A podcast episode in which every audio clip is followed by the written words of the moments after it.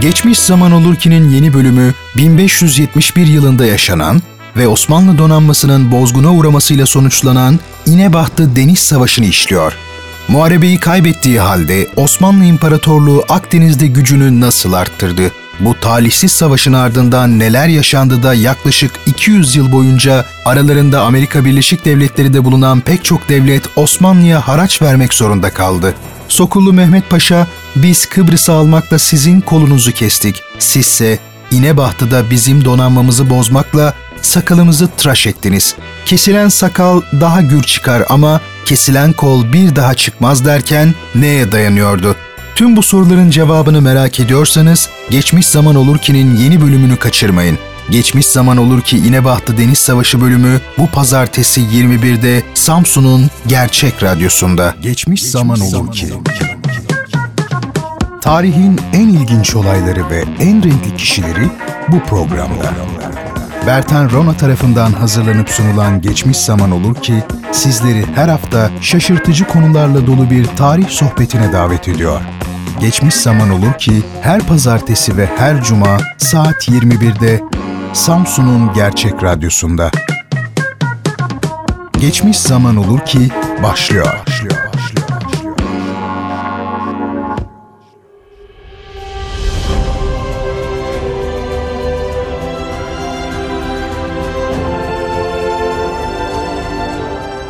Sevgili dinleyicilerim, hepinize iyi akşamlar diliyorum. Bir geçmiş zaman olur ki daha hoş geldiniz. Programı sizin için hazırlayıp sunan Bertan Rona'yı dinlemektesiniz. Her hafta pazartesi ve cuma akşamları saat 21'de Radyo Gerçek'te sizlerle buluşuyorum ve dikkat çekici, önemli tarihsel konuları sizlerle paylaşmaya çalışıyorum. Bu bölümümüzde de her zaman olduğu gibi tarihte önemli yer tutan bir hadiseyi ele almaya çalışacağız. Nedir o hadise? 1571 yılında yaşanan Osmanlı donanmasının Avrupalılar karşısında mağlup olduğu, Avrupalıların gözündeki yenilmez Osmanlı imajının ilk defa olarak sorgulanmaya başladığı ve Sokollu Mehmet Paşa'nın biz Kıbrıs'ı almakla sizin kolunuzu kestik. Siz ise İnebahtı'da bizim donanmamızı bozmakla sakalımızı kestiniz. Kesilen sakal daha gür çıkar ama kesilen kol bir daha çıkmaz. Sözleriyle tarihe geçen ünlü İnebahtı Deniz Savaşı. İnebahtı'yı yaşandığı döneme ve çok daha sonrasına etkileriyle ele almaya çalışacağız. E öyleyse başlayalım. Sevgili dinleyicilerim, Kıbrıs kuşatılmış, alınmak üzereydi. Haberi alan Avrupa Osmanlı donanmasından iyice korkmaya başlamıştı. Çünkü Osmanlı İmparatorluğu'nun Kıbrıs'ın ardından sırasıyla Girit, Malta, Sicilya gibi adaları da alarak Avrupa'nın büyük bir kısmına hakim olmasından korkuluyordu. Papa'nın çağrısı üzerine bir Haçlı donanması hazırlandı. Avrupa kurmuş olduğu donanmayla Kıbrıs'ı geri almak derdinde değildi. Haçlı donanmasının asıl hedefi Osmanlı'nın deniz aşırı taşıma gücünü ortadan kaldırmaktı. Osmanlı donanmasına verilen görev ise Haçlı donanmasının Kıbrıs'a yardımını engellemek için donanmanın bulunup imha edilmesiydi. Karacı Müezzinoğlu Ali Paşa komutasındaki Osmanlı donanması Kıbrıs sularında dolanmak yerine Haçlı donanmasını bulmak için İtalya'ya hareket etti. Nihayetinde Kıbrıs alındı. Her kış İstanbul'a dönen donanmanın bu kez Yunanistan'ın batısındaki üs ve limanlarda kışı geçirmesine karar verildi. İnebatı'da birçok sipahi, Yeniçeri ve Leventler izne ayrıldı. Ayrıca donanma 6 aydır denizde olduğu için eksiği de çoktu. Haçlı donanması ise İnebahtı limanını ablukaya alarak Osmanlı donanmasını beklemeye başlamıştı. Müezzinoğlu Ali Paşa, Pertev Paşa ve Uluç Ali Paşa ne yapılacağına dair karar vermek için bir araya gelmişlerdi. Osmanlı donanmasının önünde 3 seçenek vardı. 1. İnebahtı limanında beklemek. 2. İnebahtı limanından çıkarak açık denizde savaşmak. 3. İnebahtı limanından çıkıp kıyı önünde savaşa tutuşmak. Uluç Ali Paşa limandan çıkmamayı, eğer çıkılırsa da denize açılıp savaşmanın doğru olacağını söylemiş. Fakat Müezzinoğlu Ali Paşa kıyı önünde savaşa tutuşmayı seçmiştir. Böylece akla en son gelecek tercih ile donanmanın yenilgiye uğramasına sebep olmuştur. Müezzinoğlu çok iyi bir karacı paşa olmasına rağmen denizcilikten anlamadığını bu tercihle göstermiştir. Deniz taktik ve stratejisini iyi bilen Uluç Ali Reis ise limanda beklenildiği takdirde düşmanın boğaz hisarlarından giremeyeceğini, savaşın denizde yapılması durumunda kıyı önünde gemilerin karaya oturma riski olduğunu, adalar arasında ise savaşın zor olacağını ifade etmiş fakat Müezzinoğlu üzerinde etkili olamamıştır. Bizim İnebahtı, Avrupalıların da Lepanto diye adlandırdığı bu savaşın ardından genellikle Osmanlı'nın denizlerdeki hakimiyetini kaybettiği zannedilir. Böyle anlaşılmasının en önemli sebebi Avrupalıların ilk defa Türkleri yenmesi ve bundan inanılmaz boyutlarda bir abartıyla yüzyıllarca söz etmeleridir. Hatta İnebahtı Savaşı'na katılan bir İtalyan kaptanın her şeye rağmen Türklerin de başkaları gibi insan olduğunu nihayet anlayabildim dediği rivayet edilir. Preveze'yi, Cerbe'yi, adaları ve daha birçok hezimeti görmezden gelirken yüzyıllarca Lepanto'nun yani İnebahtı'nın sözünü etmişlerdir. Batı'da İnebahtı Savaşı'nı anlatan sayısız anıt, heykel ve resim yapılmıştır. Bu da söz konusu devletlerin tarihte denizde olsun karada olsun Osmanlı karşısında yaşadığı mağlubiyetlerin bir sonucudur. Yaptıkları resimlerde bu psikolojiyi görmek mümkündür. İnebahtı'da donanmanın sağ cenahını yöneten Uluç Ali Reis 40 kadar gemiyi sabasağlam Modon üstüne ulaştırabilmiştir. Bu hizmetinden dolayı Sultan II. Selim tarafından kaptanı deryalığa getirilmiş, Uluç olan ismi Kılıç olarak değiştirilmiştir. Kılıç Ali Paşa İtalya'da doğmuş, sonradan Müslüman olmuş biridir. Çalışkanlığı ve zekasıyla üstlerinin gözüne girmiştir. Turgut Reis'in kaptanlarından biri olarak birçok sefere katılmış, onun ölümünden sonra Cezayir Beylerbeyi olmuştur. Üç padişah döneminde kaptanı deryalık yapmıştır. Sultan 3. Murat ile yaşamış olduğu şöyle bir hadise vardır. Kılıç Ali Paşa bir cami yaptırmaya karar verir. Bu düşüncesini padişah 3. Murad'a açar. 3. Murat'tan hiç ummadığı bir yanıt alır. Padişah, Paşa sen denizlerin bir numarasısın. Eğer gücün varsa git deniz üzerinde bir cami yaptır der. Bunun üzerine Mimar Sinan'a danışan Kılıç Ali Paşa mavnalarla taş ve moloz taşıtarak Tophane sahilini doldurmaya başlar. Bunu duyan padişah ben latife ettim. Kılıç Ali Paşa istediği yere cami yaptırsın dese de Kaptanı Derya da Mimar Sinan da başladıkları işi yarım bırakmazlar. Bir yıl gibi kısa bir sürede cami tamamlanır. Bu cami hala Tophane'de bulunmaktadır. İstanbul'u az çok bilen dinleyicilerim hatırlayacaklardır. Efendim İnebahtı'da düşen sancak beylerinin yerine yeni beyler atandıktan sonra padişahın emriyle hızla yeni bir donanma kurma hazırlıklarına başlanmıştır. İstanbul, Gelibolu, İzmit ve Sinop tersaneleri başta olmak üzere Varna, Silistre, Semaderek, Burgaz, İğneada, Vize, Ahyolu, Süzebolu, Midye, Kefken, Bartın, Samsun, Biga, Gemlik, Rodos, Alanya ve Antalya'daki tersane ve gemi inşa tezgahlarına ek olarak Hasbahçe'den ayrılan yere 8 kemerli bir tersane daha inşa edilerek hızla gemi yapımına geçilmiştir. Gemi yapımları devam ederken Kılıç Ali Paşa inşanın yaza kadar yetişmeyeceği endişesiyle Sadrazam Sokollu Mehmet Paşa'ya başvurmuş ve kendisinden özgüven dolu şu veciz sözleri duymuştur. Paşa, paşa, sen bu devleti aliyeyi henüz bilmemişsin. Vallahi bu devlet öyle bir devlettir ki, dilerse donanmasının demirlerini gümüşten, halatlarını ipekten, yelkenlerini atlastan yapmakta zorluk çekmez. Evet, zannediyorum ki hemen hepimizin lise yıllarındaki tarih derslerinden hatırladığımız bir söz bu. Tersanelerde o kış görülmemiş bir hızla 150 kadırga ve 8 mavnanın yapımı tamamlanarak top, tüfek ve bütün savaş araç gereçleri eksiksiz bir şekilde donatılıp hazır hale getirilmiştir. Avrupalılar Türkler bu sene donanma çıkaramaz inancındayken 1572 Temmuz'unda Avarin önlerinde akşama doğru iki donanma arasında yaşanan ilk karşılaşmada 234 kadırga ve 8 mavnadan oluşan yeni Osmanlı donanmasının tüyleri diken diken eden görüntüsüyle Venedik donanması adeta şaşkına dönmüştür. Ertesi gün Haçlı donanması ve Osmanlı donanması karşı karşıya gelmiştir. Haçlı donanması savaşmaya cesaret edemeyerek geri dönmüştür. Geri döndükten sonra tekrar Modon üstüne gelen Haçlı donanması padişahın topyekün savaş ilan etmesine sebep olmuştur. ek gemiler yapılmış ve 3 Haziran 1573'te Osmanlı askeriyle dolu 258 kadırga ve 12 mavradan oluşan Osmanlı donanması düşman donanmasını bulup yok etmek için Adriyatik'teki Avluna ve Delvine kıyılarına gelmiştir. Düşman donanması savaşmaya yine cesaret edememiş ve Osmanlı donanmasının karşısına çıkamamıştır. Peki daha sonra neler oldu? Şunlar oldu. Osmanlı donanması Venedik üzerine yönelince Venedik elçisi apar topar barış istemek üzere İstanbul'a geldi. İstanbul'a gelen Venedik elçisine Sokollu Mehmet Paşa'nın söylediği biz sizden bir ada, bir devlet alarak kolunuzu kestik. Siz İnebahtı'da donanmamızı yenerek sakalımızı tıraş ettiniz. Kesilmiş kol yerine gelmez. Lakin tıraş edilmiş sakal daha gür çıkar. Sözleri de veciz bir ifade olarak tarihe geçmiştir.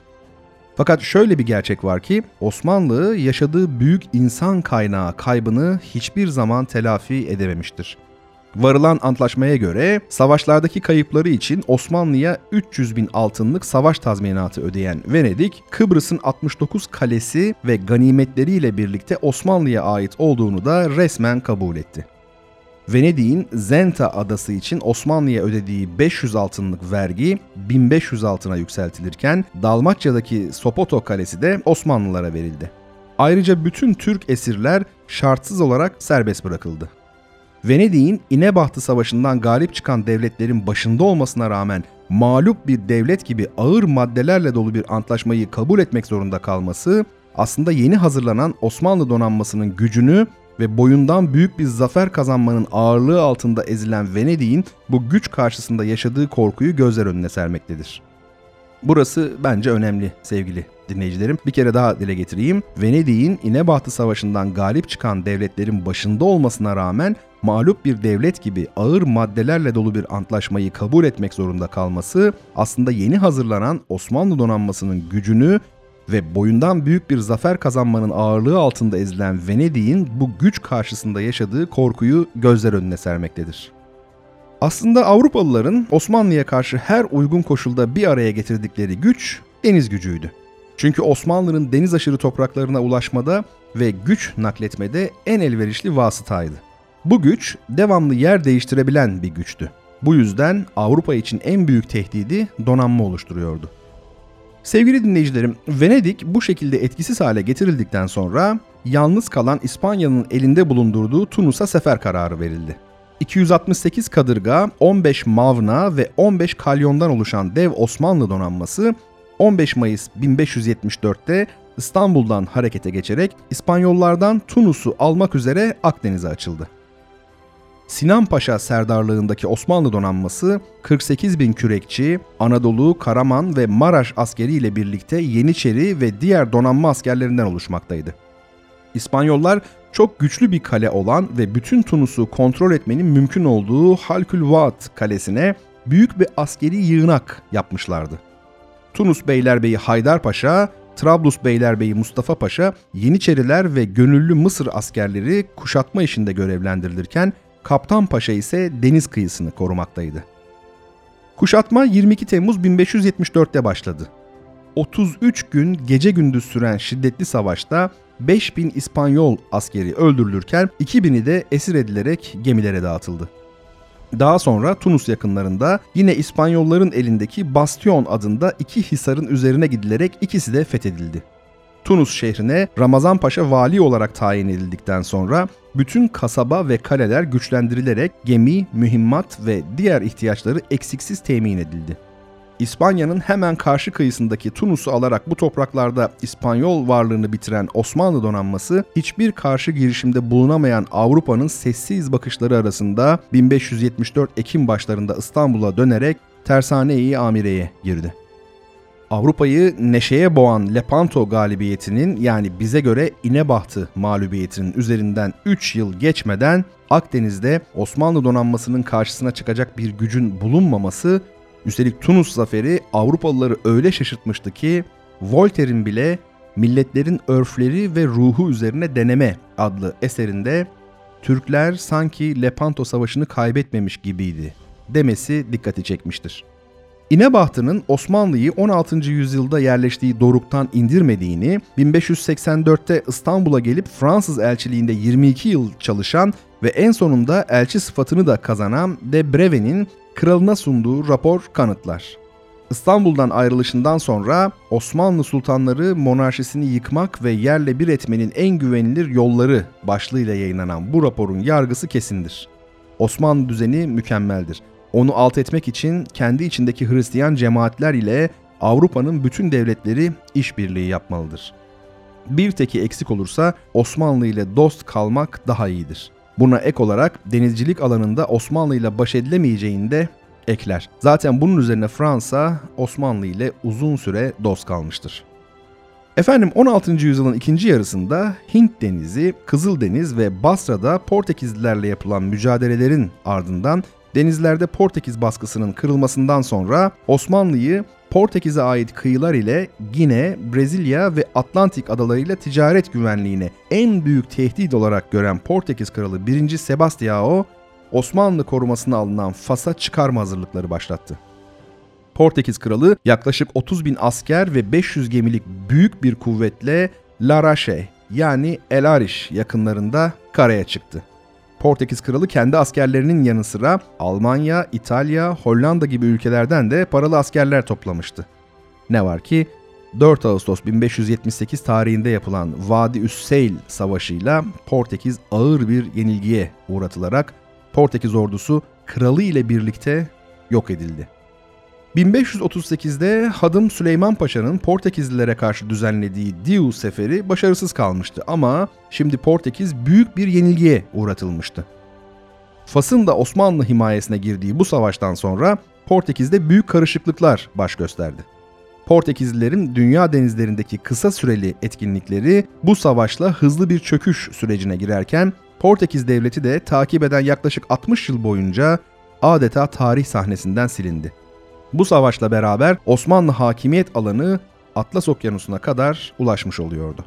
1588 yılında İngiltere'yi işgale giden İspanyol donanmasına karşı İngiliz elçisi William Harbour'un Osmanlı donanmasından yardım alabilmek için Sultan 3. Murad'a sunduğu mektupta Osmanlı Sultanı'na neredeyse yalvarması ise 17 yıl önce yaşanan İnebahtı yenilgisinden sonra kısa sürede hazırlanan Osmanlı donanmasının denizlerde dünya dengelerini değiştirebilecek bir güç olma konumunu koruduğunu göstermesi açısından ilginç bir veridir.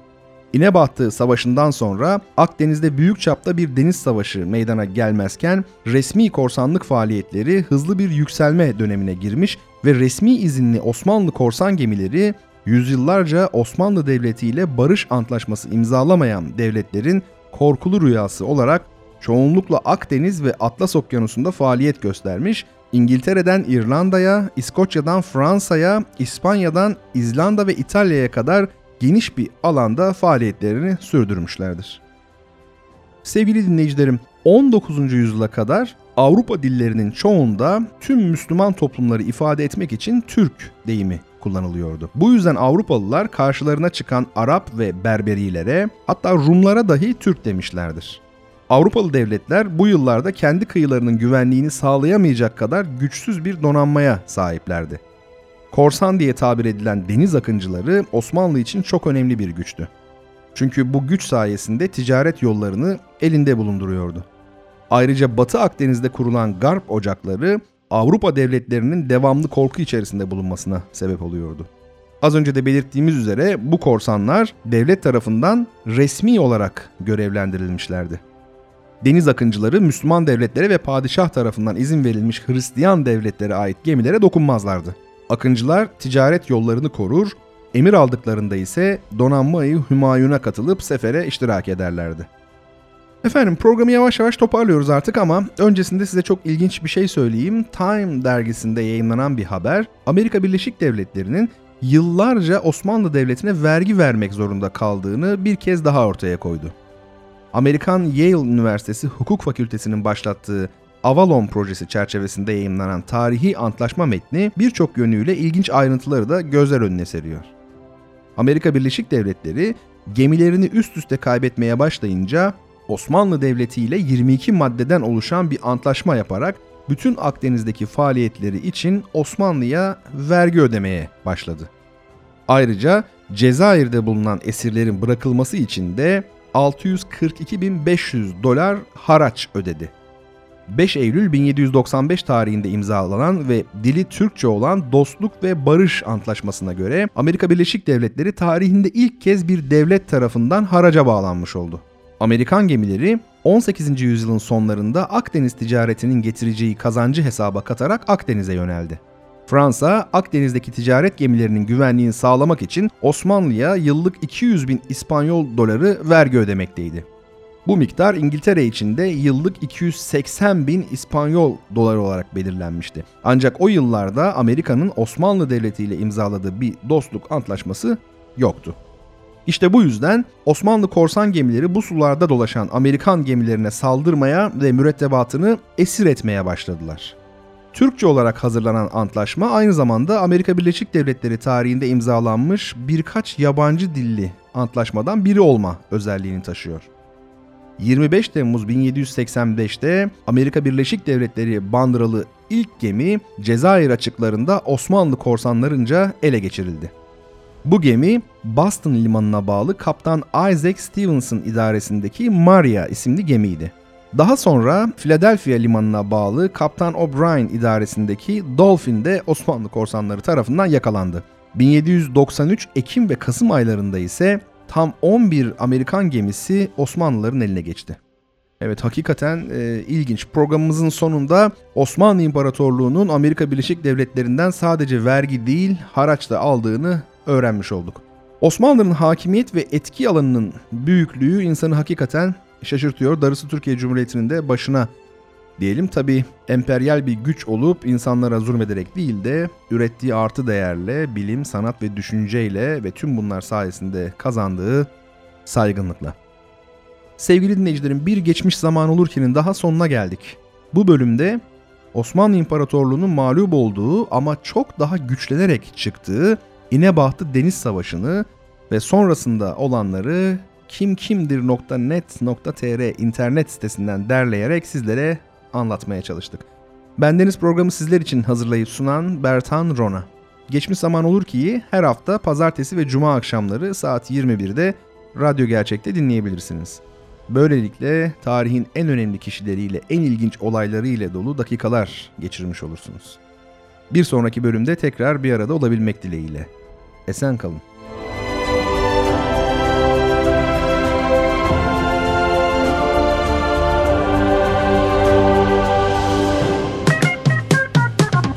Geçmiş zaman olur ki sona erdi.